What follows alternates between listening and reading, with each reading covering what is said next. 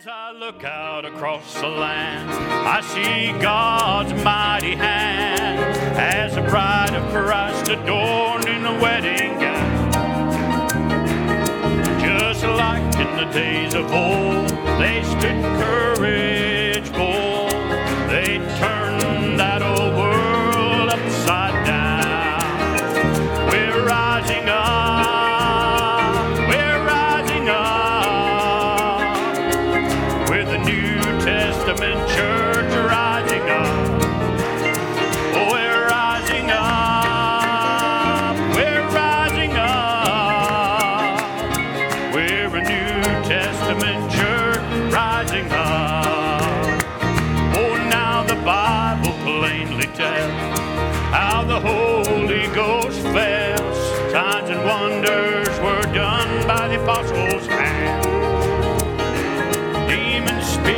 were cast out.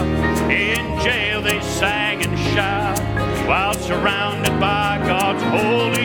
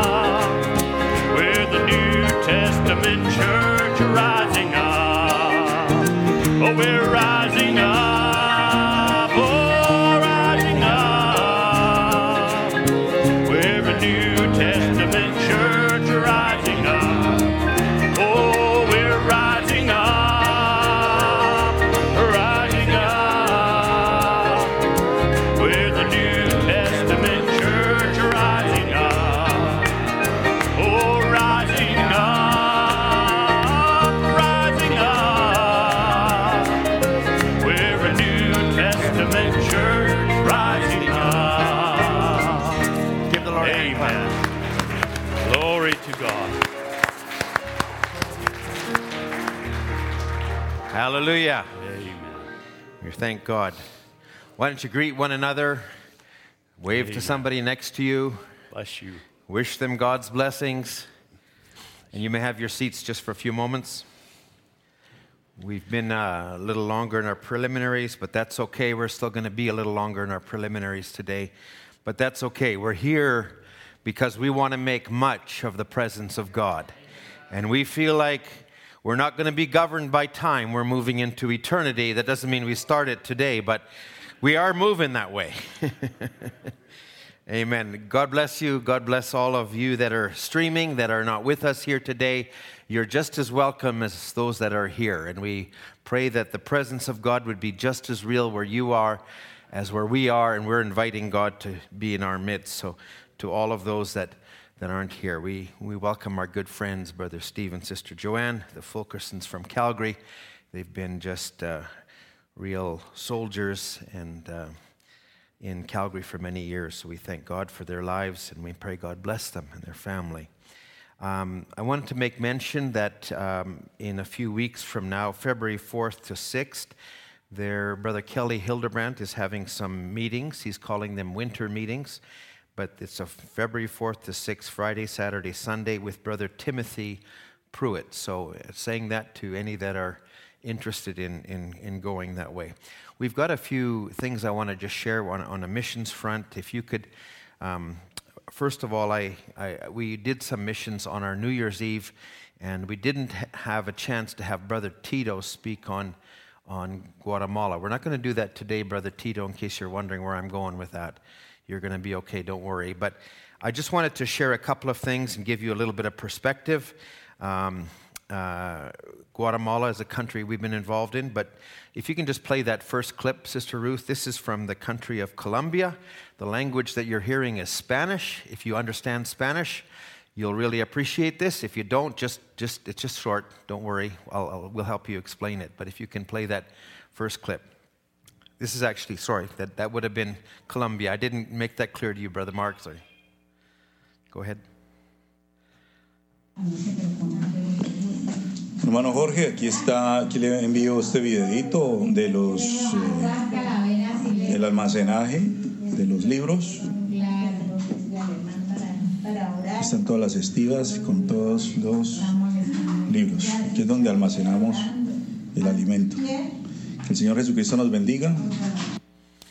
So these are, are cartons of books that are there. And Brother Bob, just what you said this morning, I don't know if we can really appreciate what God has given us in this last day. We have books, we have tablets, we have digital form, we have everything. But there are people in the world that do not have the message in their language. And it's imperative for us to be a part of that commission and to bring that. And when you see the hearts of people, now books may not mean a lot to you when you look at them in, in cardboard boxes, but play the next clip. This is a pastor passing them out to his congregation. Hermanas, para siempre me pregunté, bueno Jesús, ¿cuándo van a llegar? Hermanos, para que llegaran a comenzar nuestras manos, hubo también una lucha y una prueba. Pero el Señor nos dio la victoria. ¿eh? Para Carmen.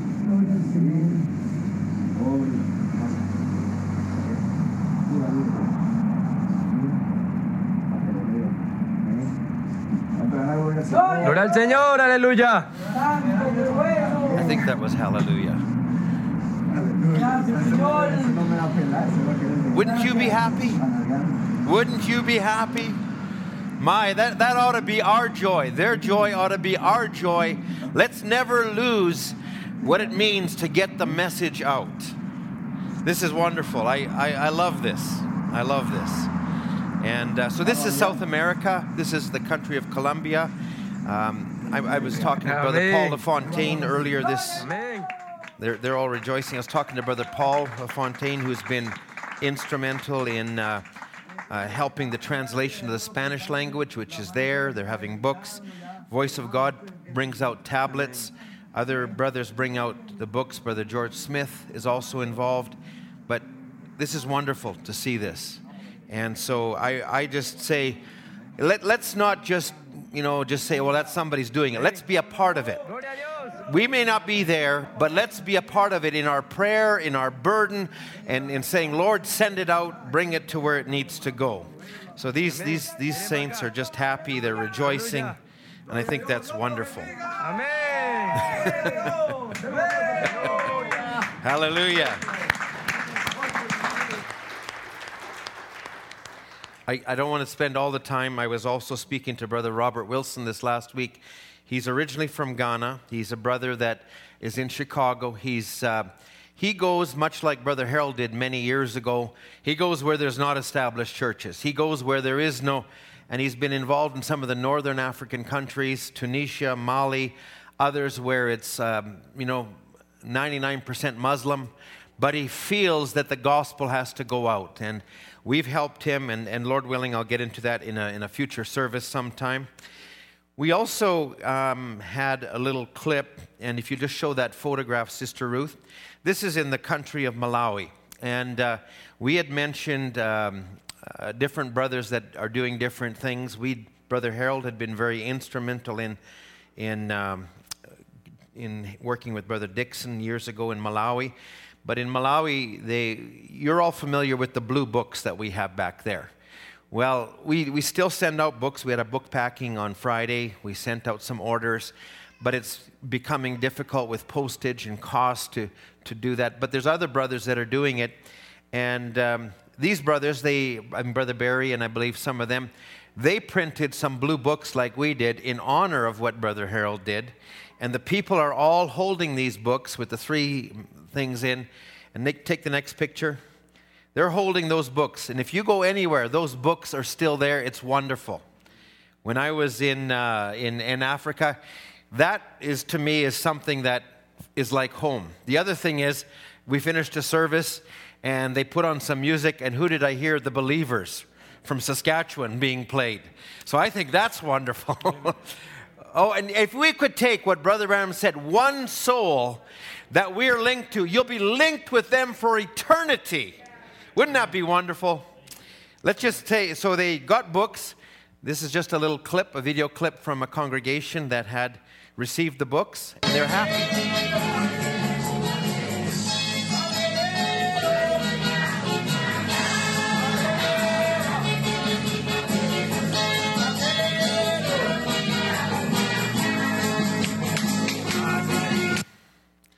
Isn't that wonderful? hey, and I, I, also put that clip there in case anybody's complaining about your seating arrangement. Look at theirs, okay? So let's just be happy with what we have. Um, I want to show one other photograph, uh, if you put that on. This is from Tanzania. These are books that have arrived in Tanzania. There's a brother Elias who is there. Um, and they, Tanzania is where Brother Zephaniah Peters was many years ago. So it so happens we have a brother here today that was just in Tanzania back in December, and that's Brother Steve Fulkerson. So I asked Brother Steve if he would just come up and share a little bit of, of what you just saw when you were there. Can you do that right now, Brother Steve? And Sister Ruth, if you get that PowerPoint up, if you don't, real quick. This all right this morning? I, I don't want to make it seem like it's rushed because this is important. This is part of what we're, we're doing here. Brother Steve, this is yours. God bless you. You just press that button and that'll move forward for you. Yep. All right. Mungu awa bariki. God bless you. Salamo kwa jina la Bwana Yesu Cristo. Greetings in the name of the Lord Jesus Christ. When you go to Tanzania, you need to learn a little bit of Swahili because that's what they speak over there. So um, I'm going to talk to you a little bit uh, just about a, a, quick trip that uh, we did in December. Myself and Brother Burley Williams from South Carolina. Some of you may know Brother Burley or maybe been at a camp where he ministered. And um, we kind of had two um, objectives of going to, the, to Tanzania in December there. The first one and the main one was, uh, was a youth convention, actually. And it was uh, what was really interesting for us, what was really neat for us, and we didn't know until we got there, was that this youth convention was not sort of started, if you will, or its genesis was not the normal way. In fact, it was driven, organized, run by the youth. And in fact, they were the ones that pushed Brother Elias, who um, Brother uh, Ed just mentioned in the, in the photo there. Brother Elias actually, Brother Elias Palangio is the minister that took over for Brother Zephaniah Peters in, uh, in Tanzania, in Arusha there. So anyway, he was telling us the story that all these youth came to him and said, "Look, it's it's our turn. It's it's our turn. We need to have a convention." And so they started. He said, "Okay, fine. You guys go and you know start to to talk about it and amongst your your friends and your brothers and sisters." Well, this thing took off, and um, it was um, so amazing what actually took place. What I'm going to show you here, first of all, this first picture is um, they had the, they had to rent a university. None of the churches were big enough to hold all the youth, and this was they they were invited from all over the country. Oh, I, can I go backwards? Oh, there we go.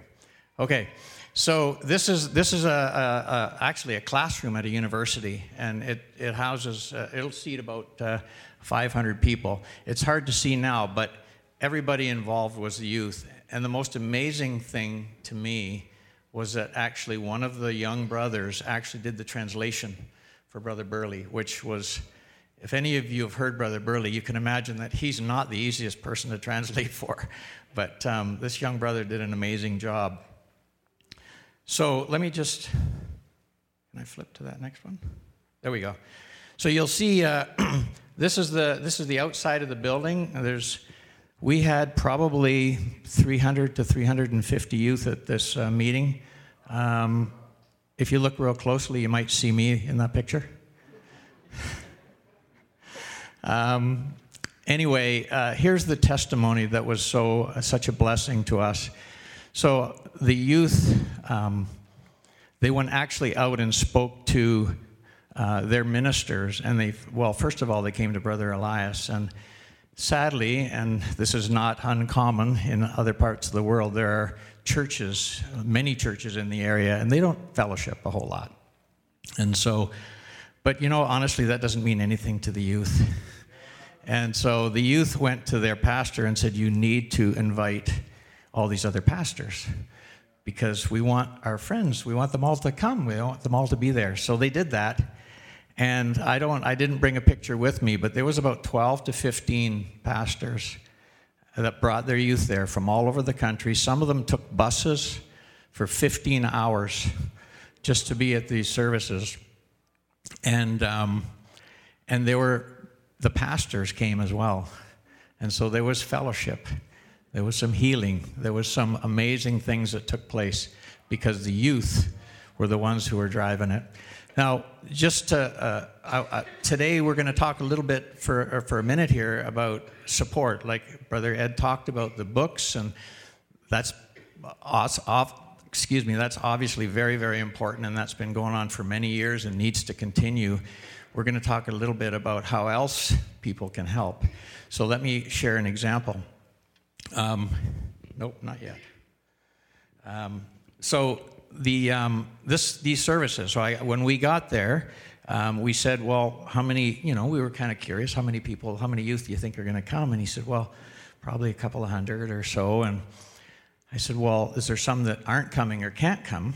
And he said, "Yeah. Well, many of them can't come because they can't afford to come." You know, there are two aspects to the cost. One is the trip there, which is a bus, which isn't too bad, but they had to pay for their dorm room at the university. And I said, Well, how much is that? And he said, Well, for four nights, it's about 20,000 Tanzanian shillings. That's 10 bucks. That's $10 Canadian, right? I said, Well, just phone all the pastors, tell them to send all the youth. We'll cover the cost of the, of the, of the, of the accommodation. So that's what he did. And, but, but just imagine for $10, it's not a lot of money for us, right? But for them, it meant the accommodation and their ability to actually come and participate in the youth meeting. So, great things happen there. The other aspect of our, um, our trip was um, more on what I would call the internal missions. So, I, I wanted to, to just say that, um, you know, Brother Harold is um, he's, he's a soldier. He's been, uh, he was so instrumental in blazing the trail for so many others to go to places like Africa. And as a result, now, what's going on from a mission point of view is largely going on internally in the country, which is what you want. You want them to take, take up the mantle, right? And, and that, so that's what they're doing now. So this is a good example here. This little church here is in Namanga. This is a, believe it or not, this is a brand new church, um, and this is in this is this is what they would call their jungle. Okay, so we think of a jungle as just lots of trees and whatever. Their jungle is just it's the middle of nowhere and there's nothing. Okay, um, except huts. Uh, and so this church was is fairly recent, and this is a good example. So in Arusha, Brother Elias has the church there. Uh, and he sends ministers to, to these little groups, and then they see how it forms and see how people do, and then they build a church. And then that brother who's sent there as a missionary, he's a minister, and many times, ultimately, he ends up moving out there, and then he takes over that church and pastors that church. So, this is the kind of thing that's going on internally in Africa, and we can support that as, as believers here in North America. And the way we can do that, and the way we did that, or one way we did that, is that um, when you go to these very remote areas, of course, roads are um, difficult. In fact, it's probably a stretch in some cases to call them roads. Um, they're just off road. Let's put it that way it's off road. So the only way they can be transported and get around these ministers uh, to the people is with motorcycles. So, what we were able to do in this particular case is we were able to purchase a couple of motorcycles. Again, I don't, I'm not sure what kind of motorcycles they are, but you know they're good enough for what they need. Those were $1,250 each. right? So for $2,500, we can buy two motorcycles and we can have two more ministers, mission ministers, out in the remote areas of, of an African country. So, God bless you. Thank you for the opportunity to speak. And uh, it's a great day to be a Christian, isn't it? Amen. Amen.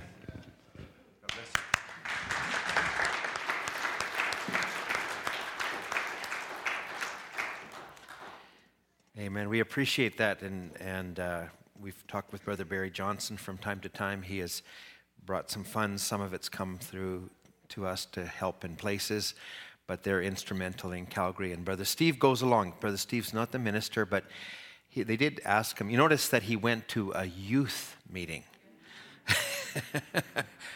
he's he's projecting ahead, but. Uh, he also um, took uh, a little bit of time in his service to advise them on things that Brother Steve would know, which is on finance and jobs and, and how to deal with in practical aspects. And, and, uh, and that, it, Tanzania is not a, a, wealthy country by any means. They're, they're very, very rural, very much. But I believe God makes a way for his people. We can apply message principles.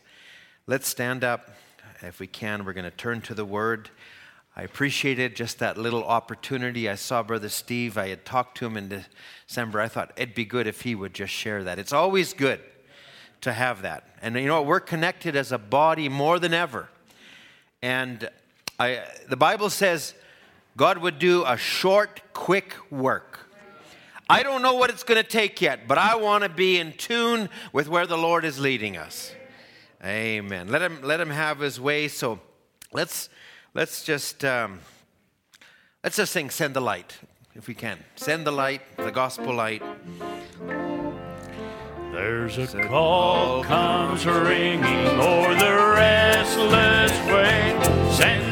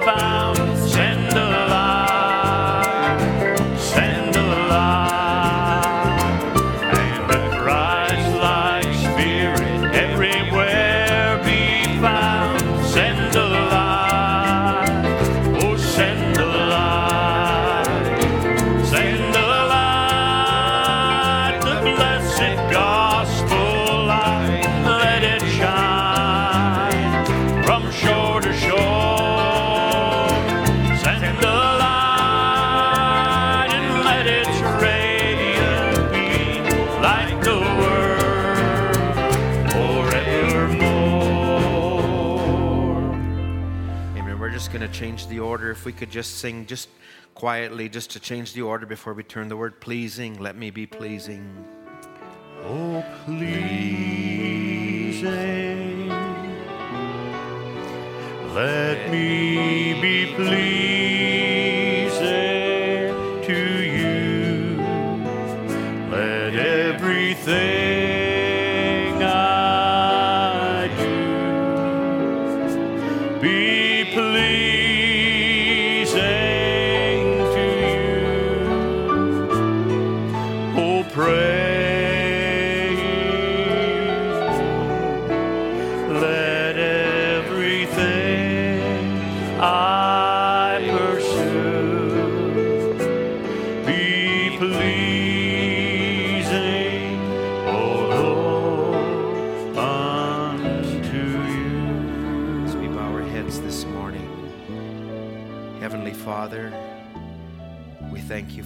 gathering today. We thank you for the songs that have been sung, and even as the prayers that have been offered. Lord, these are natural things that we do, but Lord, we've also sensed that your Holy Spirit is among us this morning. And Lord, we're inviting you. And as we invite you, Lord, we're also conscious of our humanity, our failures, our faults. So we would ask you, first of all, forgive us, Lord, where we failed you. Look through the blood this morning. And Lord, we pray that you'd pour out your grace among us. Father, we living, we're living in dangerous times. If we could really see it for the hour that we're in. Lord, help us to be a little conscious, a little more conscious of the reality of the time we're living in. I pray, Father, as the word is ministered today, I've yielded myself even up to the very time coming here. And now, Lord, I'm asking, take Brother Ed aside, not just me as the minister, but take every one of us aside. Lord, we want to see Jesus this morning. We want to see you deal with our hearts and our lives. Lord, move beyond the perimeter of this building. Move to situations. Move to our loved ones. Songs were uttered for loved ones. Prayers were uttered for loved ones. Father, we're asking you, O oh Lord, you are God, and there is none like you. We invite you, Lord, take the preeminence in our midst today. We ask your blessing now as we open the word, we pray. In Jesus' name, amen. Amen. Thank you. Brother Ray, thank you to the musicians. Thank you for your patience this morning. We are well beyond what we normally do, but that's okay. We're going to just go this way. Turn, if you will, to the book of Psalms, Psalms chapter 139. Um, just so I can put it in a proper perspective, last night they had a hockey game. The hockey game is one hour in time, it took three hours to play it. so I'm just saying, don't expect that it'll go three hours this morning, but nobody was complaining at the game yesterday because they won, I think. But um, I, I, don't, I, don't, know, I just heard that this morning. But uh, any rate, we're here because I believe we want to make much of this time. This portion of scripture, I, I I'm just wanted to say I so much appreciated the Spirit of God that was here on Wednesday as our brother Moses spoke. And I, I believe that God is dealing with us on some levels. And tonight our brother Max is going to speak. So between brother Moses and brother Max, I'm just going to try and fill the gap a little bit here this morning. But Psalms chapter 139, this is David. I, I don't know what kind of a channel he entered, but this is one chapter that has so often come to me. O Lord, thou hast searched me and known me. Thou knowest my downsitting and my uprising. Thou understandest my thought afar off. Thou compassest my path and my lying down, and art acquainted with all my ways. For there is not a word in my tongue, but lo, O Lord, thou knowest it altogether. Thou hast beset me behind and before, and laid thine hand upon me. Such knowledge is too wonderful for me. It is high, I cannot attain unto it. Whither shall I go from thy spirit, or whither shall I flee from thy presence? If I ascend up into heaven, thou art there. If I make my bed in hell, behold, thou art there. If I take the wings of the morning and dwell in the uttermost parts of the sea, even there shall thy hand lead me, and thy right hand shall hold me. If I say, Surely the darkness shall cover me, even the night shall be light about me. Yea, the darkness hideth not from thee, but night shineth as the day. The darkness and the light are both alike to thee. We live in the darkest time, but there is light for a people in this hour. He says, For thou hast possessed my reins. If you actually take the reins, that's the heart, that's the, the seat, the very part where God dwells. He said, Thou hast possessed my reins, thou hast covered me in my mother's womb. I will praise thee, for I am fearfully and wonderfully made. Marvelous are thy works, and that my soul knoweth right well. My substance was not hid from thee when I was made in secret and curiously wrought in the lowest parts of the earth. Thine eyes did see my substance, yet being unperfect, and in thy book all my members were written, which in continuance were fashioned, when as yet there was none of them. How precious also are thy thoughts unto me, O God! How great is the sum of them. Verse 23 Search me, O God, know my heart, try me, know my thoughts, and see if there be any wicked way in me, and lead me in the way everlasting. God bless you. you may have your seats this morning.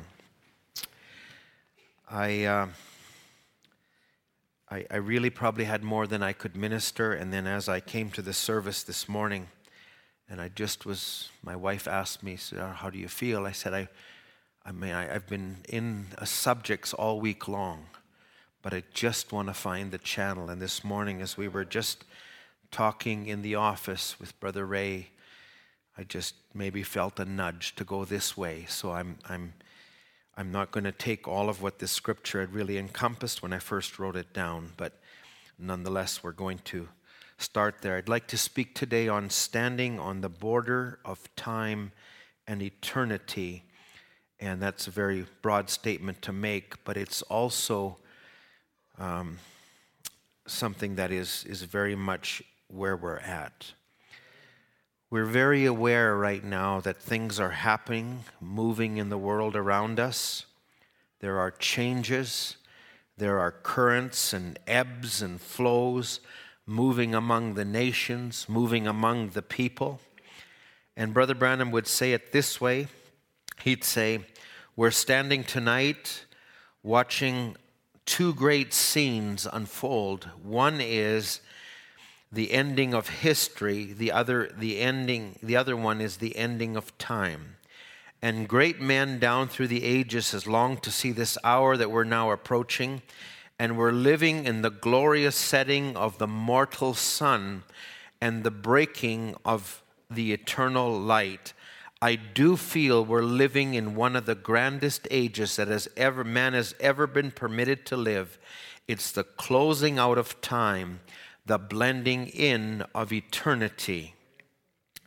I don't think there's much history needs to be written because it'll never be used. Now, I'm going to read just this one part of this same quotation. You if you read this, you could actually say it was written yesterday. But it says, we're running out the national crisis. National security is running into shallow water. Traveling around the world, it seems like not only our nation, but there is no nation that knows what to do. There is, seems like there is turmoil everywhere. That's, that's what's happening outside. That's what's happening around us. And, and Brother Branham would go on and say this. He'd say, This Laodicean church age is the grandest of all the church ages. It's the ending of time and the blending of eternity. And he says, and then it's the greatest sinful age. It's more sin in this age than has ever been.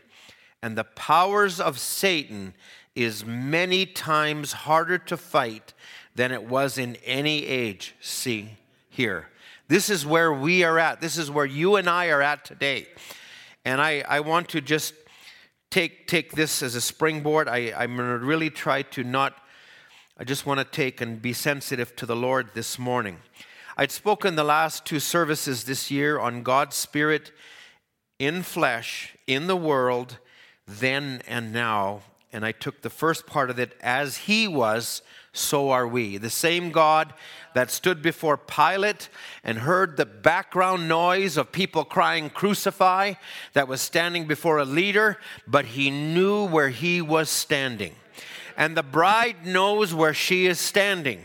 We're not trying to worry about what's happening out there. We're not trying to gain favor, but we're standing with God and walking with Him and talking with Him. And that's where we are. And then last week we just took speaking on that which is out there, which is without, but that which is within. So this is some continuation of those thoughts. So there's very much a movement that's going on in the world. The Bible we believe, the message we believe is not stagnant. It is a it's a living, breathing word. It's not just I listen to that, I listen to that, I've attained to a knowledge. No, we actually have to move and live and breathe it because it's continually unfolding. It's continually unfolding who we are, who God is, and where we are at in this present world.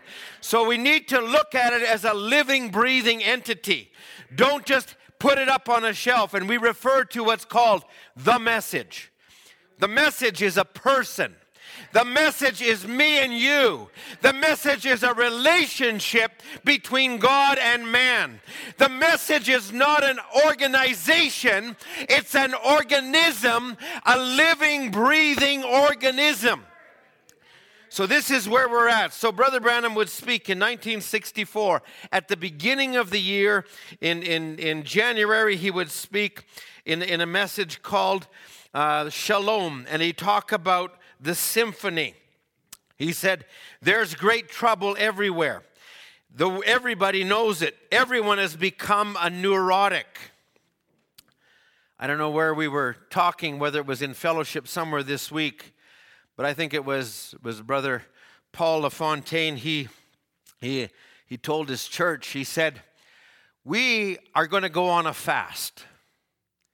We're going to go on a fast from the electronic and digital world. And he says, in other words, he gave a challenge put down your phone, fast for one hour a day. And the, and the church went silent. I don't know if I can do that. I, I, had a, I, had a, man who was a Pentecostal man this last year in, in some of our dealings. He, he, he was born in the Northwest Territories. He's a, he's a lawyer, his wife's a doctor two weeks every year they have a cabin in the middle of great bear lake on an island that they built themselves. And he says he says if you ever want to retreat he says we'll fly you out there and you can stay with it's wonderful. There is no cell service. There is no wi-fi. There is nothing. And i started to reflect and i said if i become neurotic that i couldn't do that?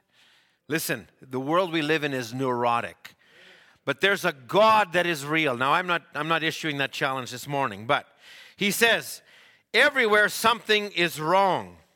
The only way you'll know, now, he's, he's referring to if a trumpet gives an uncertain sound, who can prepare themselves for war or peace. He says, the only way you'll know is if you look at what the music sheet says. So, a music sheet it has ebbs and flows. It has, isn't this amazing? I'm teaching you about music. He says it has ebbs and flows, and it's going up, it's going down. It hits high spots, it hits low spots. But you've got to be in the spirit of that music. And I believe we've we've had a, a time when we had a, a great burst, a great mighty flame. Uh, the prophet came on the scene. There was, he arose with healing in his wings. It was a great move. And, and then he went off the scene. And, and, and then the churches came forward and things came forward. And it seems like it's been quiet for a long time. But it's not going to stay that way. God is going to dwell in a people. God is going to be God, and we're going to see Him in a way that we've never seen Him.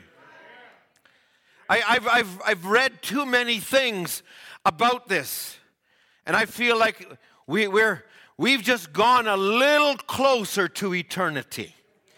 A little closer. We just sang about the New Testament church. If you read the New Testament church in the book of Acts, the Alpha Church, that was not a church anybody casually joined. That was not a church and said, oh, yeah, my name's on that book. I, I, I'm no, this was between life and death sometimes. And if we're going to be that, it's going to be that at the end. Now, he would say, now he says, we've got to see what God's great symphony is playing out so then we can see the hour and we know where we're standing. Now, prophecy you know, it's there. But when God, and God brings his word by, fulfills his word by bringing it to pass. And when we see things happen, And, and, and we can talk in the world out there, we can talk, oh, you know, there's a woman that was dressed in purple in, in the White House. And we can say, is that the fulfillment? Well, God will make it known. We can say, oh, Israel's where they are. Oh, the, Russia looks like they're going down for the oil. You know what? These are things that have been in the message for years, but it looks like it's coming. It actually quickens us because we say, Is this the hour? It looks like a lot of things are moving together. A lot of things out there are coming together, and, and, and, and what was just words on a page, they need to be life to us. We, we've looked on him, we've pondered it. Mary, before she ever gave birth, she may have pondered the scriptures of Isaiah, a virgin will conceive, and, and she thought on it, she reflected on it. And as she thought on it, because that was where she was at, I believe that's how the angel came to her. I know she was predestinated, but it took her to move into that channel. Now, so the word was laying dormant, the Spirit picks it up. You know, there's many quotes. I, I, I labored about taking some of the quotes that, that we've viewed as being out there for time. You know, they talk about shutting down the churches. Well, it seemed like that was way out there. I don't feel like that's so far out there anymore. I, I, I feel like you could take other things. I, I, I, I'm not going to take this today, but I'm just throwing a couple of things in. Brother Branham talked about the big machine. Watch when the big machine, what is the big machine? It's politics, it's religion, it's economics. Watch when the big machine starts to move. And I, I thought, we're seeing it come together. Now that's out there. We can talk also about, you know, the, when you know when when he would take other quotations and he would say, you know, when when you see, you know, the the Catholics talking to the Jews and they so such and such, and, and you say, well, uh, when I see that happen, we can talk about the earthquake in California. Well, when I see that happen, but did you know that in the middle of some of those quotes, the bride disappears? If you're waiting for some of those things to happen, it may be too late. So don't rely on the tree of knowledge. Don't rely on what you know and what your knowledge is. Rely on the tree of life, which is your relationship with Jesus Christ. That's what will take you through. That's what we need to be dependent on. So I, am not going to go into those today, but just saying all of that. So, in the middle of all of these things happening out there, there's something happening internally. There's something that's happening. So, as much as I see that happening, you know what really rejoices me? When I see somebody saved and when I see somebody coming back and when I see, you know, when, when you see things happen and you see them happen and, and you go, God's doing something. I don't know how it's going to happen. I don't know how it's going to do it. But God's doing something. I, I, I, this isn't today's message so much, but I, I was listening to the message uh, when Brother Branham speaks, Speak to the Mountain. And in there he takes Mark chapter 11, verse 20 through 22. But he talks about how Jesus was on the road and he was walking to Jerusalem and he was hungry as a man and he desired to eat figs from a tree, but it didn't have any fruit. It didn't have, eh, and the Bible says it wasn't even in season, it wasn't the time of figs. And he says, and he says, No man eat the fruit of thee forever. Now, how that manifested or how that played out, that wasn't apparent by what he said. Because the next day when they came back, it says the fig tree was dried up from the roots. Now, he never said that, but he spoke the word, and when he spoke the word, he, God knows what he means when he says the word, and he'll bring to pass the image he had in his mind when he spoke it, which is our thoughts are not his thoughts. Uh, you know, his ways are not our ways. And, and we can have saying, well, it's got to be this way. Let's be careful that we don't get so entrapped to think, this is what I see. Let's be open and say, Lord, lead me and I will follow. Let me walk with you and I will follow.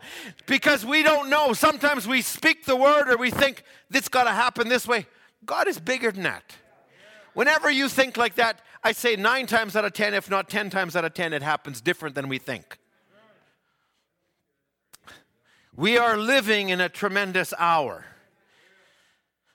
Now, I'm going to use this scripture before I, I want to go to Exodus just for a moment, but it's, we're living in this sort of interlude, if I can call it, or this time when, when there's nothing. Just, just pick up Revelations chapter 1. I'm skipping some of the other scriptures, Sister Ruth, sorry about that. Revelations 1, verse 4, it says, John, to the seven churches which are in Asia, grace be unto you and peace from him which is, and which was, and which is to come, and from the seven spirits which are before the throne, before his throne. So this is John the Revelator, he's speaking. Now, now notice the words he used. Grace and peace from him which is, and which was, and which is to come. So, so there's Jesus Christ, the same yesterday, today, and forever. So he was something, he will be something, but he is something. And he's moving us from the, from the past to the future, but he's doing it right now and he's doing things though the world can't see it. There's a bride getting herself ready. There's a bride putting on her garments.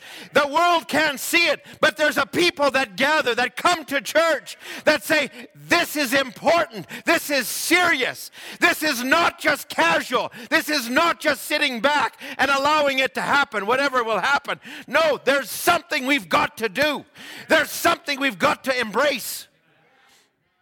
So he'll also go on, and I, I, I, could read more of this, but to save time, in verse 8, he says again, I am Alpha and Omega, the beginning and the ending, saith the Lord, which is, and which was, and which is to come, the Almighty.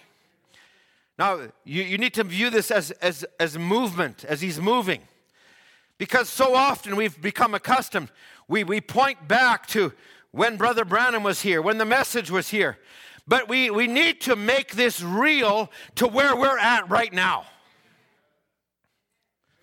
Okay, so I, I, I, could read another part. I'll save it for another time.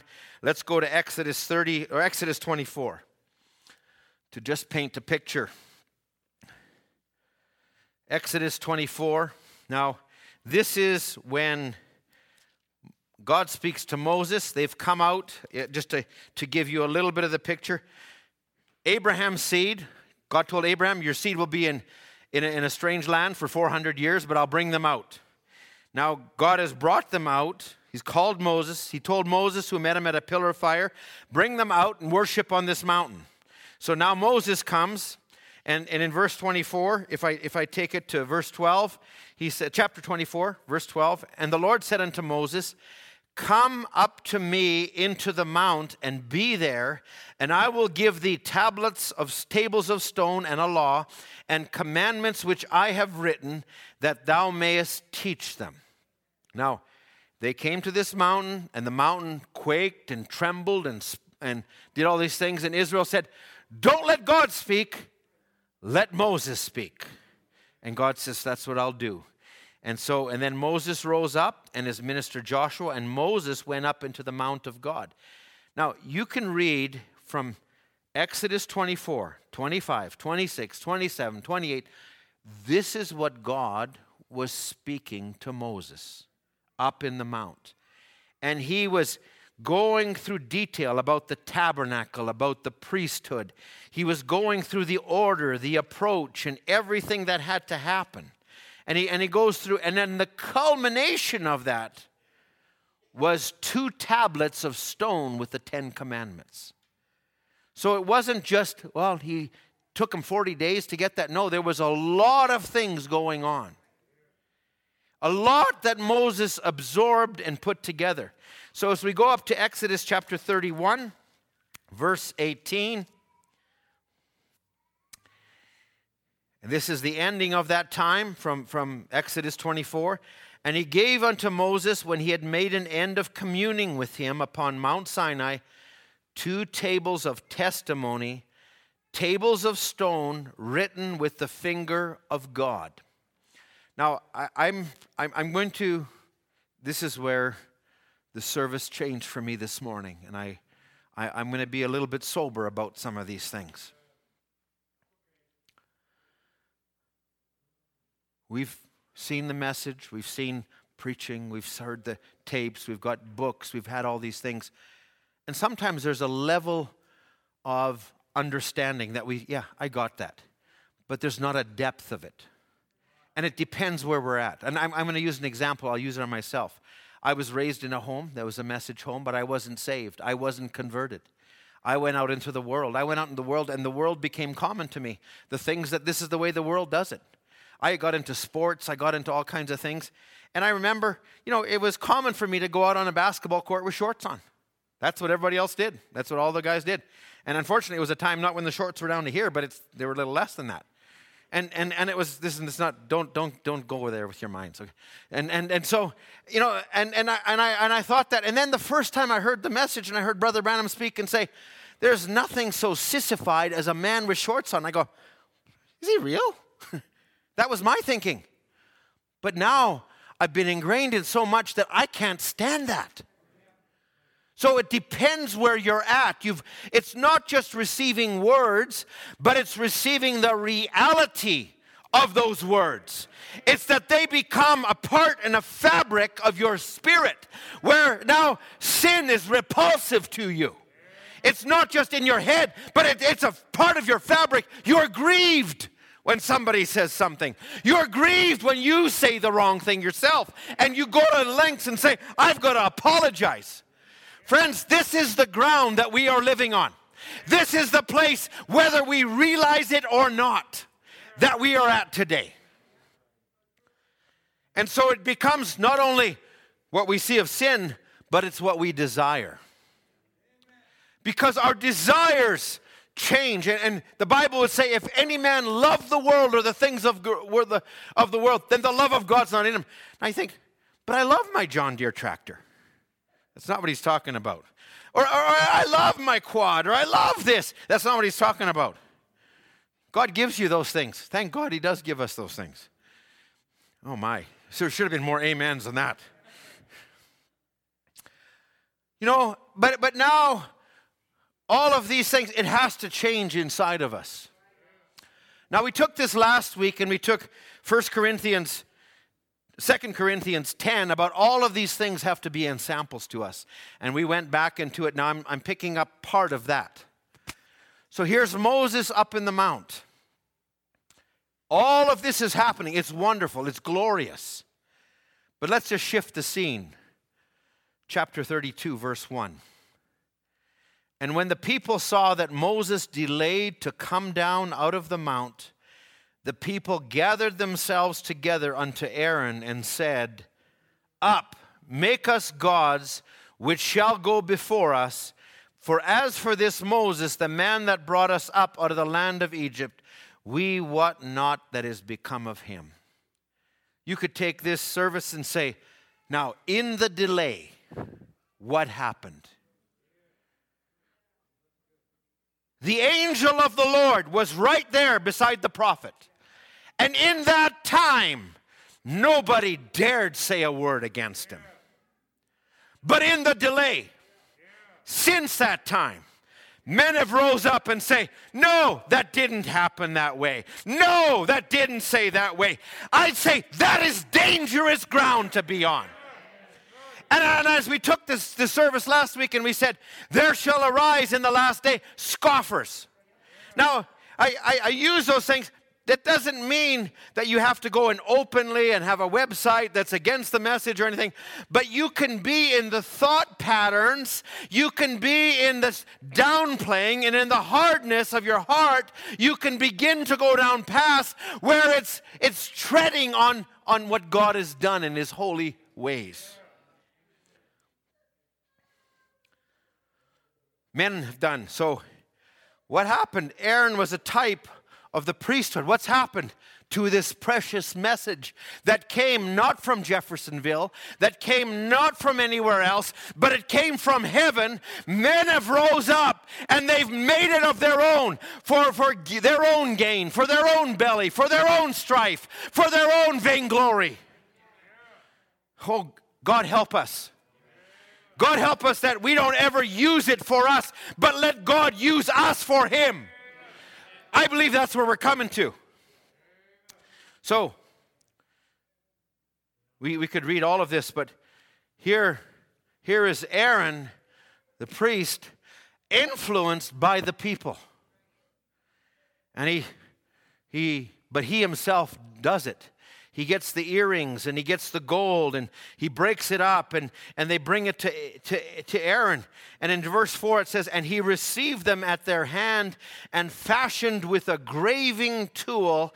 After he made it a molten calf, and they said, These are your gods, O Israel, which brought thee out of the land of Egypt. Could you imagine? Now, um, I'm going to bring the scene together right away. Could you imagine? Here's Moses up in the mount receiving something no man has ever received in this way before. This is the first Exodus. There was a second Exodus, and there's a third Exodus, and we're in a third Exodus. Types and shadows do not fail. So here he, he's saying, and, and here, what does he do? He he doesn't just because Aaron's excuse later is, well, the people made me do it. I just threw him in the fire and out popped this calf. And hold on a second. There was some steps. It says he fashioned it. He did this. And there's men that for years, years can take the message and make it something and craft it to be for their own gain.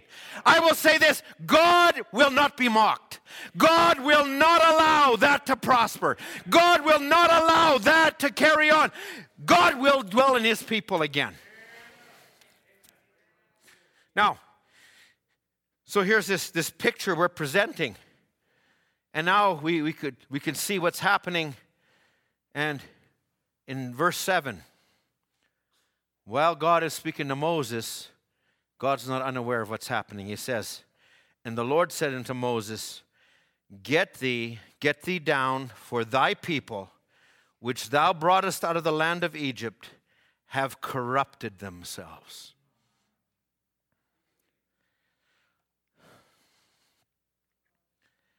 We live in a very serious hour. Our thought life, out of our thought life comes words and actions. The things we dwell on, the things we focus on. The Bible would talk about the kings of Israel and how one king did this and then the next king did this, and it seemed like each succession brought them to a further depth until it came to King Ahab. And Ahab, the Bible says, because it was a light thing, he didn't, he, there was no warning bells that went off. And he, he thought it was a light thing to take Jezebel as a wife to him. Now, the pattern that took him down that road, you might say, oh, I'll never go out in the world. But, but the devil doesn't need to get you in the world, he just needs to get you off. The, the quote I just read out of the blending of history, Brother Branham would, would, would say this What a great age of deception. The two spirits so close, he says it would deceive the elected if it were possible. Now, listen to these next words. People can live a clean, holy life, not be sinful, adulterers, drinkers, or liars. They can live above that and still not with it. Now, I'm, I'm taking you a little, on a bit of a limb. I, I would like to bring this all in one service, but I'm not going to be able to. So, you give me grace to go on this limb today. Because we need to hear it straight for the hour that we're in. He said, This is the age of the life, the personal life of Christ, where the chemical of his body that was in him. If we are following the message of the hour, we should live constantly in the life of Christ. Because if you don't and you lay around and you these things that you're supposed to do and don't do it, he that knoweth to do good and doeth it not to him it's sin. Then you become doty, rotten, and you're separated from the life of God So strive with all that's in you to stay in the life of Christ, that you be fruit bearing. One of the most amazing scriptures in the Bible to me is when Naaman the leper came up to Elisha, or is Elisha? I think it was Elisha. And he, he wanted to be cleansed. And Eli, Elijah or Elisha, if I'm wrong, just you can correct me later, but he, he, he didn't come out himself. He sent out his servant Gehazi with the word. And, and it actually was a test for Naaman to see will you receive not the man himself, but will you receive the word of that man through a servant? That's a test today, too.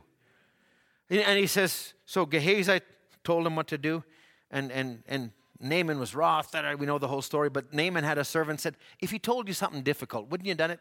Go in the river Jordan, do what he said. Well, he did what he did six times. The seventh time, everything changed. And he went back to Gehazi. Now, this is the man who was right beside the prophet the man who was right there. He, he, he could hear how God, he would hear it over the table, he would hear it, everything that was said. And he came back to Gehazi and he, and, and he says, You know, can I give you some money? And, and, and, and Elisha said, No, no, no, no money. And, and, and Gehazi's right there. And he's saying, We need money, we have nothing. And so he, when Elisha finished, he goes running. Now, the spirit of Judas was prevalent even then because for his own glory, he was right there, but still not there. You're saying, Brother Ed, you're making this awfully tough today. I'm, I'm, I, I want to be real. I, I'm not here to make a heavy on you. I'm just saying, if you're, if you're not where you should be, don't just come to church. Don't confess the message. Don't just say those things, but live those things.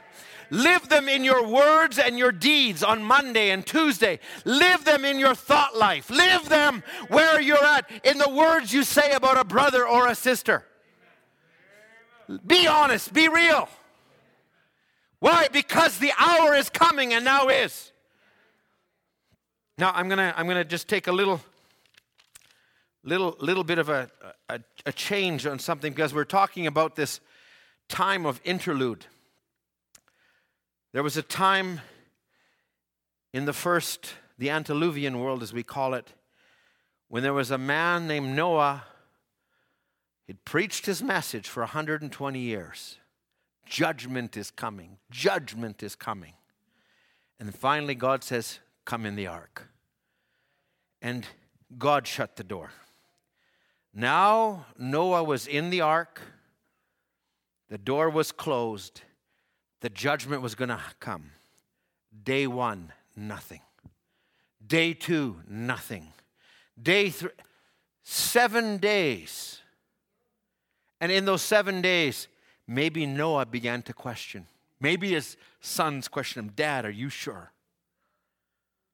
And outside the ark, people go, Huh, nothing's happening. Hey, it's all okay. Let's just rejoice. Let's be merry. But that was now, if you just think about it, now there was a time no more would come in, no more would go out. And Brother Branham says that would repeat again.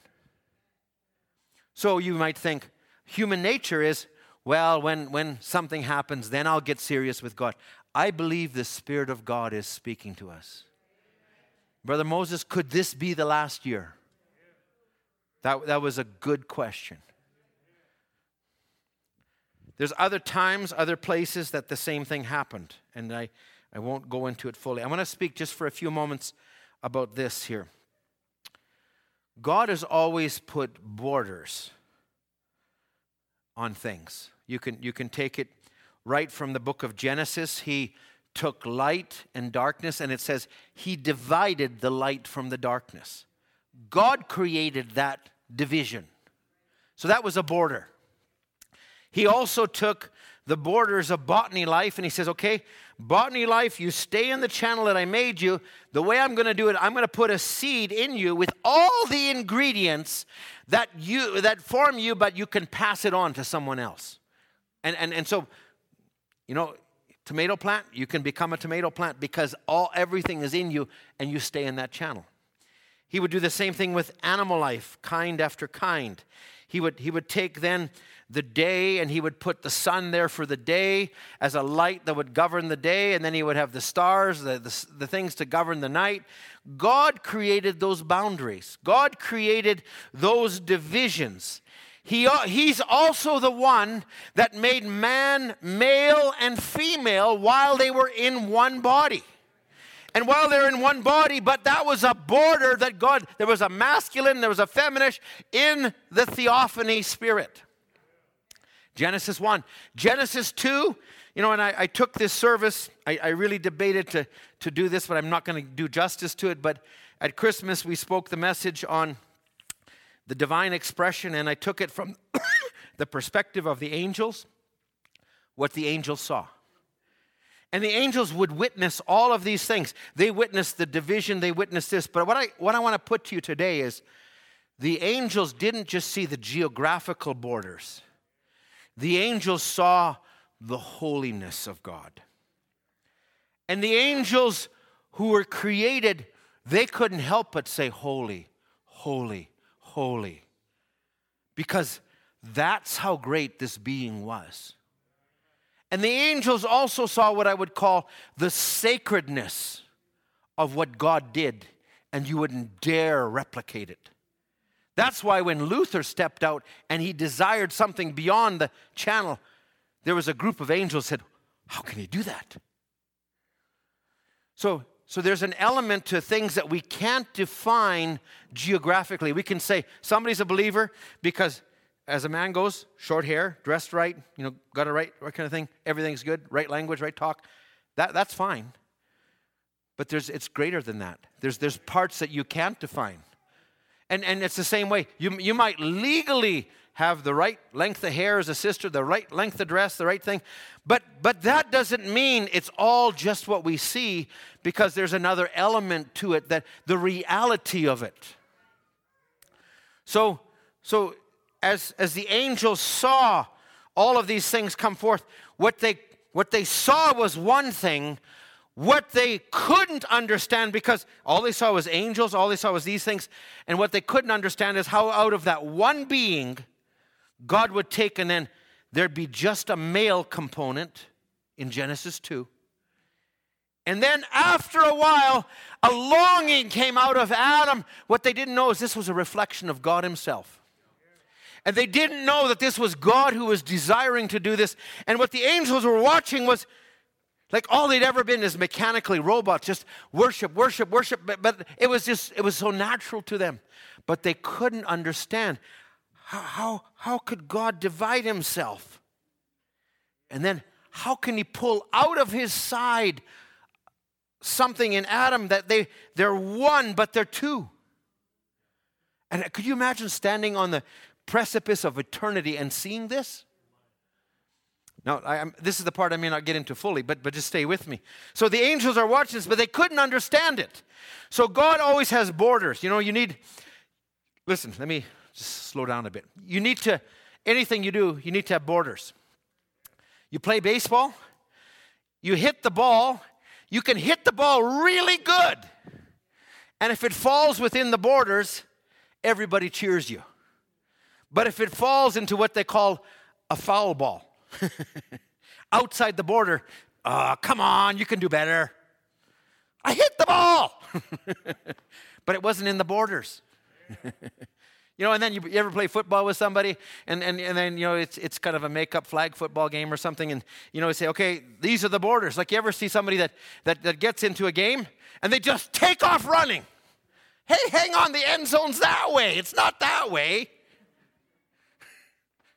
God puts the borders there. God put the borders for us to dwell in. He gave, in the end, He gave geographical borders for Israel. He said, from this sea to this sea, that's your border, that's your inheritance, that's where I bless you. And he actually said to him, These other borders, that's where Moab is, you leave them alone. So he still has, he's still the God of borders. This message, hey, listen, I believe we ought to be everything to all people, but I would say this message is the calling out of the bride. And as, as Brother Branham came to a point in his ministry, he began to see a difference between the church and the bride. And he says, they're two different people, two different covenants. He says, don't go and, and, and, and, and try and work in the way, because the way God deals with the church and the way he deals with the bride is two different things. If you come to church and you're just coming to church because it's rules and regulations, and I'm obeying the rules and regulations, that's good. But to the bride, it's a higher level than that.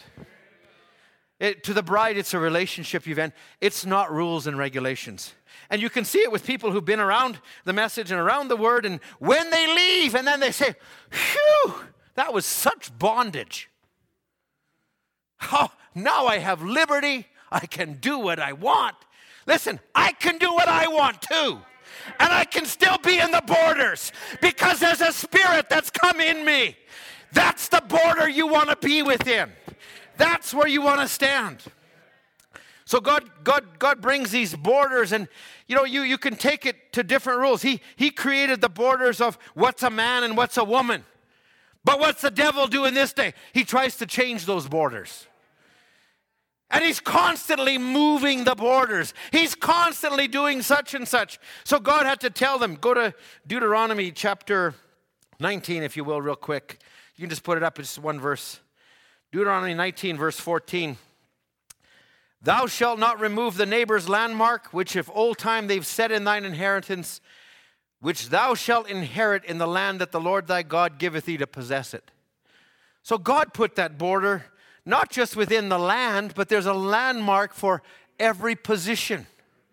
And when Uzziah, a godly king, he, he, was, he, he was there, he was looked up to by the young prophet Isaiah.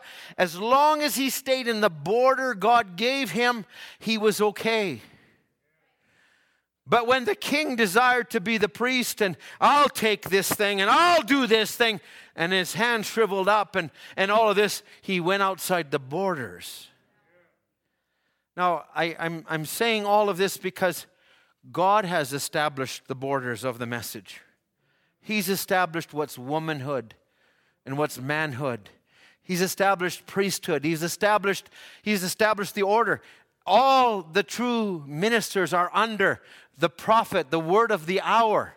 None of us will go where he is. He, this is the order. I didn't bring that order. Neither did, did, did was David who desired to do things in his own way. You know, the messages Brother Branham spoke at the end of his ministry, and he says, doing God a service without his will. Those are so prevalent to the hour we're living in. Don't step outside the borders. Don't operate. You must not dis- dislocate the word. You must not do this. David he, he, he wanted to bring the ark back, a good thing, but he went about it wrong. He went outside the borders. Listen, are, are you with me this morning? You help me. The more you help me, the, the quicker I'll get what's off my chest here this morning. So, so these are borders that, that God is, and the angels would look down on these borders and they would say, Yeah, this is God did this, God this. But then they didn't understand is how did how did this woman come out? Like there's never been a woman before. And then the prophet would tell us this in, in, in this. He say, think about, he says, think about this. He says, God has, because there's parts of God that he never had. He says, Romans, Ephesians 1 9, he talks about the choosing of a bride. Romans 9 11, that the purpose of God according to election might stand. He said, the eternal purpose of God was to take a bride of his own choosing. So, in other words, when, when, when Israel, Israel, which are the children of God, are not the bride, but when they were in and then, and um, they sold Joseph, a type of Christ, into Egypt, and Joseph, through all of this, and finally he ascends to the throne, he's given a bride. God knew all of that from back then. And God knew at the end time, he says this God, the heart purpose, the eternal purpose of God was to take a bride of his own choosing, that purpose in himself, and it was eternal before the foundation of the world. So God never had in his mind a denominational system. He never had rules and regulations to be what would govern us, but God wanted to dwell in a people. He wanted to dwell in a bride. He wanted to be a part of her. So he says, before there ever was a speck of stardust, before God was God. And, I don't know, and somebody might have trouble with that, but it's in the message. It's in Malachi 4. God is an object of adoration, adoration, and no one was there to worship him. So at that time, he was only potentially God. She was known as the eternal spirit. The bride was already in his mind. Let me, let me say it this way to, to, to somebody who might think, before, you, you can't say that. It's not in the Bible anywhere. Before God was God. If we catch the thought of what we're talking about, there was a movement. God dwelt alone, but he had in his heart an attribute to be a savior. Once that manifested the aloneness of God, once he had it became a husband, that would never, God would never, if, if there was a movement in that eternal being, he would, once something was manifest, he could never go back. So we're talking about the movement of God towards a people. We're not talking about limiting God. We're not doing that whatsoever. It's just like if you're if you're a family and, and, and it's a husband and a wife, well, it, it's wonderful. It's, it's, it's, it's, it's a great thing. And then the minute you have children, reality sets in. we used to go out for dinner every Friday night. Now we're changing diapers. Yeah, that's the reality. So, but but the reality, but, but you couldn't imagine life without them. If, if you're a real parent, you couldn't imagine it. Uh, sometimes you, you, your mind goes there, but but you couldn't imagine it. You, you, you can't. So, so, like, once God would give birth to the thought of a bride, he could never take it back. Once, once God, once Adam saw that part of himself, Adam, no matter what she did or where she was, Adam would go for her. He would step across a border. Now, I, I got to slow down. Adam now, the angels watched all these borders. They knew the holiness border, they knew the sacred sands, they knew everything God had established. But now they see Eve. And, and listen, the answer to the devil's question, Eve's answer to the devil's question was not in herself, it was in Adam. we have the answer to the devil's question. How do we have it? We have a bridegroom with us. That's the answer. I don't have to clown for the devil. I don't have to go down the path of knowledge. I don't have to be lifted up. I just say, He's my Lord. I, nothing else matters. But the, the angels saw this and they, they heard the command of God don't eat of this tree. The day you eat, the day you'll die. And they knew that the minute that happened, the eternal life that was in Adam, the eternal life that was in Eve, the minute they crossed, death had potentially set in. And Adam could have stopped right there and he says, Eve, you made a big mistake. See you later. But because of the union by which Adam and Eve, she came out of him, he had to step across that border. He had to step down and take a big step there. He had to take a step and he had to come across for her. The angels would watch all the women in the Bible. Sarah, godly woman, different ones. And really, Israel was a nation to God. But as a nation, they, their heart left God. They went, and the Bible would say they went to a whoring. And Jehovah, who wanted to be with them, his heart bled. And he tells a young prophet named Hosea Hosea, you see that woman that's a prostitute that's given herself?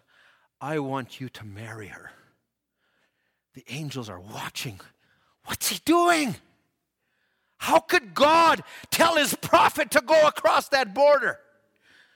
Because God's dealing is not according to the law. God's dealing is according to his eternal purpose, and God's dealing is according to love. And love reaches beyond every border. Love goes down where man cannot go down. And the angels watch it. How can God tell them to do that? They couldn't understand it. And friends, when we have the love of God, we won't just stop and say, okay, you don't quite measure up. No, we don't even look at that sometimes because love will cover a multitude of sins. Love will reach out where someone is in sin and it'll reach out and say, I love you anyhow, I'll bring you back. Now, you won't stay out there outside those borders because love will bring you back.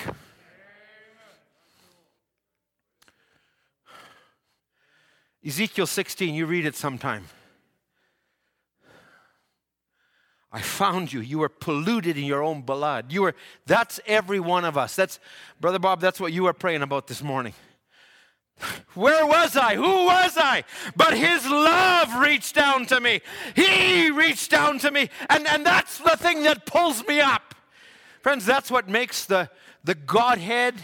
The Godhead, how can a, a God who's divided into three really love me?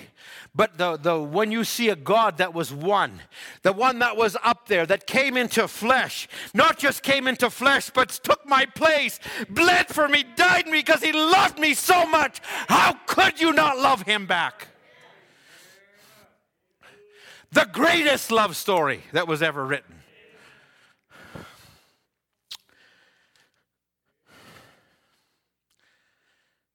My. Thanks, Brother Glenn. Can you, can you give me just 15, please? 15. Thank you.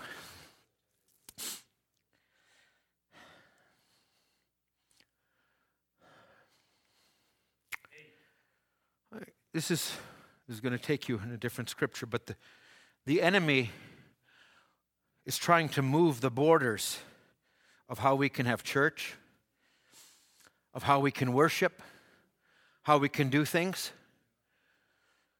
But God doesn't look at those. If you, if you look at the United Nations, and I'll go into it in one service, but there's a, there's a new image in front of the United Nations, and it's a beast, and it fulfills Scripture. It's just a symbol. But the United Nations has for years told Israel, they've said, you cannot have your land beyond the 1967 borders. He says, You mean the borders that we gave you, we gave you back then. But he says, When you took the land back from Egypt and such, they say, Well, they started the war. We just took back what was ours, what was always ours in the Bible. We took it back. But the United Nations says, no, you can't. And they'll always call it occupied land. Israel never refers to it as that. No, that's not occupied land. That's our right. God gave us that land. God gave us this. And I'd say we have a right today. Our land is our life in the Holy Ghost. It's the God that promised us you can have healing, you can have joy, you can have peace. That's our land. And we have every right to take it back. We have every right to say, God gave me that love. It's our land. I don't have to beg the devil for it. I just have to say, Lord, it is my inheritance. And I think we need to change that narrative of the devil, saying, no, you can only have this. Listen, that happened in the days of Pharaoh. You know, you can go and worship, but only so far. And Brother Harold spoke a message on so far religion. Yeah, the devil says, so far and no more. He'll bargain with you. He'll say, okay, I'll give you this as long as you do this. No, we don't bargain with him. We don't listen to him. We have one master. The Lord has spoke to us. And, and, and, and it was in the days of Daniel. Yeah, you, you know, you can't eat the king's bread. Uh, you can't, you have to eat the king's bread. He says, no, let us prove our bread. Let us prove what we can eat. And after 10 days, they looked better than all those around the king's table.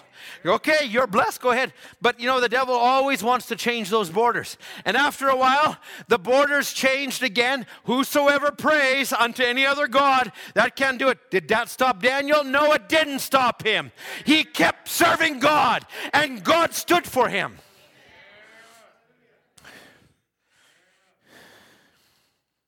Numbers chapter 16. Moses up on the mount. I'm not going to take all the examples today. He came down. There was many things, but we took part of this last week. Numbers chapter 16. And this was where the uprising of Dathan and Korah and all, all that were there. And then the earthquake came and swallowed them up. Verse 41 After all of this happened on the morrow, the congregation of the children of Israel murmured against Moses and Aaron, saying, You have killed the people of the Lord. I mean, what else do you need to see? You have killed the people of the Lord. Friends, those spirits are still in the earth today. And it came to pass when the congregation was gathered against Moses and against Aaron that they looked towards the tabernacle of the congregation, and behold, the cloud covered it, and the glory of the Lord appeared. So there was a time when it was seemed like it was man against man, opinion against opinion, but then there's a time that God came.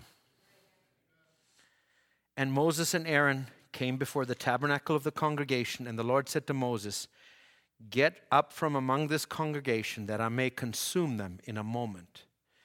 And they fell on their faces. And Moses said unto Aaron, Take a censer. And he began to put the fire from the altar, and he made an atonement for Israel, and he staved the wrath of God. Friends, you and I all know someone that we might even say is crossing a line. That doesn't mean it's over. And I would say, if we govern ourselves by rules and regulations, and I would say rules and regulations are for the church, but they're not meant as a hammer, they're not meant as judgment, because our underlying motive for the bride has to be love. My, my motive for serving him is love. My, my motive for praying for someone is love. I don't want to see them lost. It's the end, it's the last time. And I say this love can stretch out further than the law could ever stretch the anointing that comes down in this day, and you might say the anointing is so that we enforce the rules and the regulations, but I would say the anointing as it falls on the bride, they're governed by love. Not just by rules and right now, love will guide you in the right place, but it'll also reach reach out, it'll move here, it'll do that. And that's where we need to live, friends. Oh, it's my you know, as long as I pay my tithes and I show up at church and I'm okay. If, if, if that's all you have in you, do it with all your heart. But I'll say this I, I, I can't see my life just here in this church. I see this as an extension of something here. I don't see myself as a mortal being trying to gain eternity. I see myself as an eternal being living in time. And when you begin to see yourself living in time, it changes your attitudes. That's why Brother Branham, somebody wanted to cheat him, and he says, and, and, and they wanted to cheat him out of a tent, and he signed it. He says, it's just a little trial before the foundation of the world. That's an eternal being living in time. Where are we living? We are not living where we lived 10 years ago. We have moved closer I, I will say it this way there are others that have passed on just to the other side. It, it's, it's just a, a briefing glimpse, but it's, it's, it's so close, it's so real. And, and Brother Branham would, would actually say this in, in, in the message, and he would say, This is in the message. Uh, what was the Holy Ghost given for? He said, The church is waiting on you and me adoption time that God can pour in His fullness, His power, His resurrection, when the church and Christ become so close till Christ becomes visible among us and raises the dead and we go into a rapture. Now, I, I can, I can read another one, but there's a, there's a woman on her deathbed, and I, I won't have the time to share the quote verbatim. But there's a woman on her deathbed, she's blind and she's passing on. And as she's passing on, you know, her words are being mumbled, and all of a sudden, they become clear. And she says, Oh, I can see them. What was she seeing?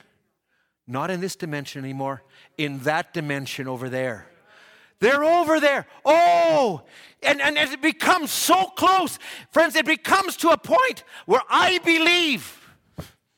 I love Brother Ken, but I believe we may see Brother Ken before the rapture. I believe he may show up somewhere. And, and, when you begin to see those things happening, you talk about a quickening. You talk about something that tells you the move is on, my Lord. The move is on. I think we're living in that season. Listen, this isn't all about fear, about what's here, but it's about the pull. The pull that's leaving us, the pull that's calling us. That's what's in, in us. We are members of a body. And here's Moses and Aaron. They could have wielded judgment, but they interceded. As Brother Moses took it on Wednesday, Abraham, you know, here's God. God purposely stops by to see Abraham before he goes down to pronounce judgment on Sodom and Gomorrah, knowing, knowing that Abraham would intercede. No, please, Lord, don't let it be. And here's in verse, I'm still in number 16. And Aaron, as Moses commanded, ran in the midst of the congregation. The plague was put among the people, and he put on incense, and he made an atonement for the people. Verse 48 And he stood between the dead and the living. Now, we might think the border is actually when Los Angeles goes into the ocean. We may think the border is when they shut these churches down, but the border may actually happen before that. When there's a group of people sealed in and there's a group of people sealed out. Today is the day of salvation. I, I, I want to be a little more circumspect uh, about service, about my attitude, about my thoughts, about my, where, I, where I'm living, where I'm dwelling. I'm, I'm just about done here. He'll say, When a man proves and God loves him, he takes him out to himself. In the front of the angels, he does something for them. He lifts him up there before the angels in the presence of God and gifts him and fills him and sends him out. That's the age we're living in.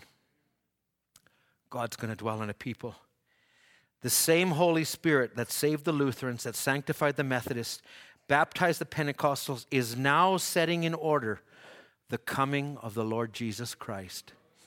Now, it's not just heaven trying to pull us up or us trying to get up there, but there's a relationship that already exists. There's a bond that we, we cannot be separated from. The same bond between Adam and his bride, the same bond between, between Jesus and his bride. He aches for us, he longs for us. And he says this, and as we as a body are connected, he says, now that same Holy Spirit that saved the Lutherans, the Methodists, the Pentecostals, is now setting in order the coming of the Lord Jesus. It'll be so powerful that body will come into a group of a church that will draw the rest of them from a grave. Now, can you believe that we're living in that hour? We are living in that hour. We are in that time right now. It's not that far off. Let's have the musicians come. I've kept you long. I didn't get it all of, off my heart, but that's okay. I knew I wouldn't. I never do. I, I, I break into eternity when I preach, and I only have to take the little part for time that we're in right now. We're living in a time. The New Testament church. If you, if you look, Brother Branham made comments way back in 1953 and 1956. One thing I desire, he says, more than a church that is full of gifts, more than a church that is full of things, but he says, I desire to see a church that is so in harmony that if there was be one wrong thought, it would be called out.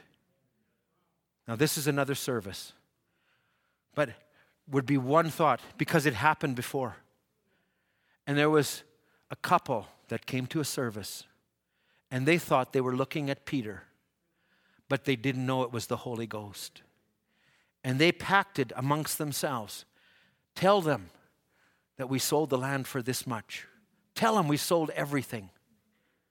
If they would have just come and said, We only sold this much, nothing would have happened. But they were conspiring against the Holy Ghost. Now, that, that's kind of a somber way to end it. But I, I would say, Would you want to attend that church? I would, because I don't want to hide anything. I want, while I'm here, I want to say, let every thought, let every feeling, Lord, because if I'm going to eternity, it's not going to be somebody flicks a switch on and then it's changing over there. The change is here. I say, Oh Lord, mold me, shape me, make me what I ought to be, Lord. I, I, I know I'm one of them. I know I'm not operating under fear that I'll be lost, but Lord, I, I'm operating that I, that I wouldn't come to my fullness. Let me come to my fullness. Let me come to a place where I can love everybody. Let me come to a place where I can, I, I can be Christ, or Christ can be in me. Let's stand together this morning. Thank you for your patience this morning. My, I can't believe I, I did that. We started at 11:15 and I'm at 12:15, so I, I did it. Those of you who didn't think I could do it, ha, take that. So, oh my, my, my. Well, I, I, I, I wanted to sing a, a, let's just sing I Feel the Pull. I Feel the Pull. I feel the pull.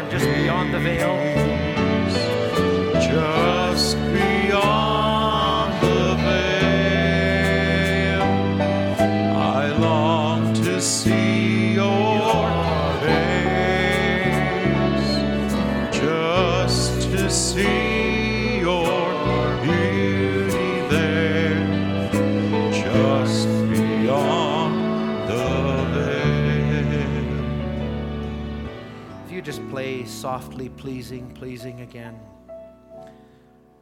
If you actually take the words of Hebrews chapter 11, where God, the Bible says that we only can please Him by faith. If you actually take that word please, it means to excite, to bring emotion. I would I want to just say it this way. Do you think God is happier to see us regimented, and there is an element of discipline, and fulfill His word by duty? Or is He more excited, more pleased when we, as free moral agents, not we get down because I have to pray, but we get down because, Lord, I just love you. I just want to be with you. I love fellowshipping with you, Lord. You're my life. My life isn't down here, but my life, I'm looking forward to the day I can walk with you. When you can take me by the hand and lead me through the promised land. What, what do you think God would find pleasure in? When you come home and your wife is there. Did you wash my laundry today? Did you make me supper like I asked? Did you do this? Or it's like, I did this for you, and I, and I by the way, I got you your favorite such and such. And I thought you might like this. When that happens, all the rules are out the window. You're in a higher plane. Do you want to? Do we want to just live in? I, I don't. I don't want to make this service about bondage. I want to make it about liberty. I don't want to make it about you better line up or else. No, that, that's not what I'm here about.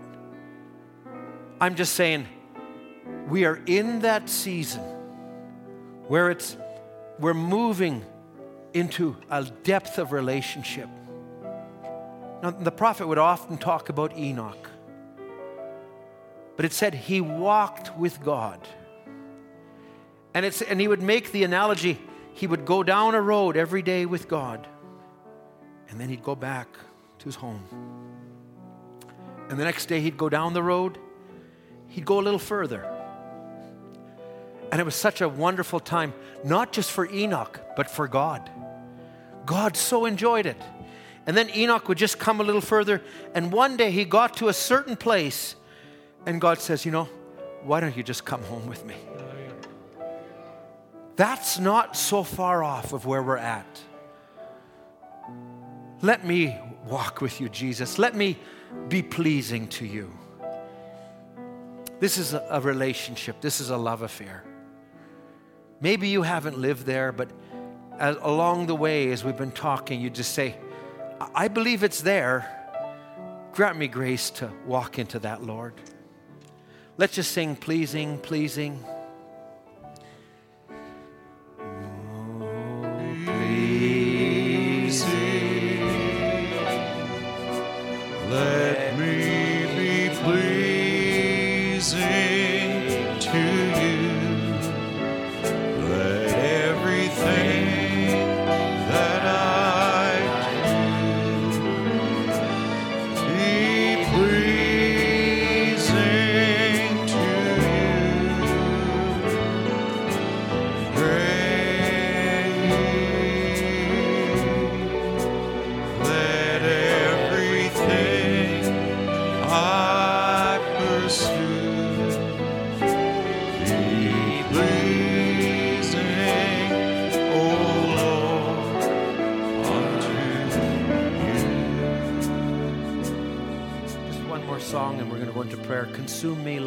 Consume me. Consume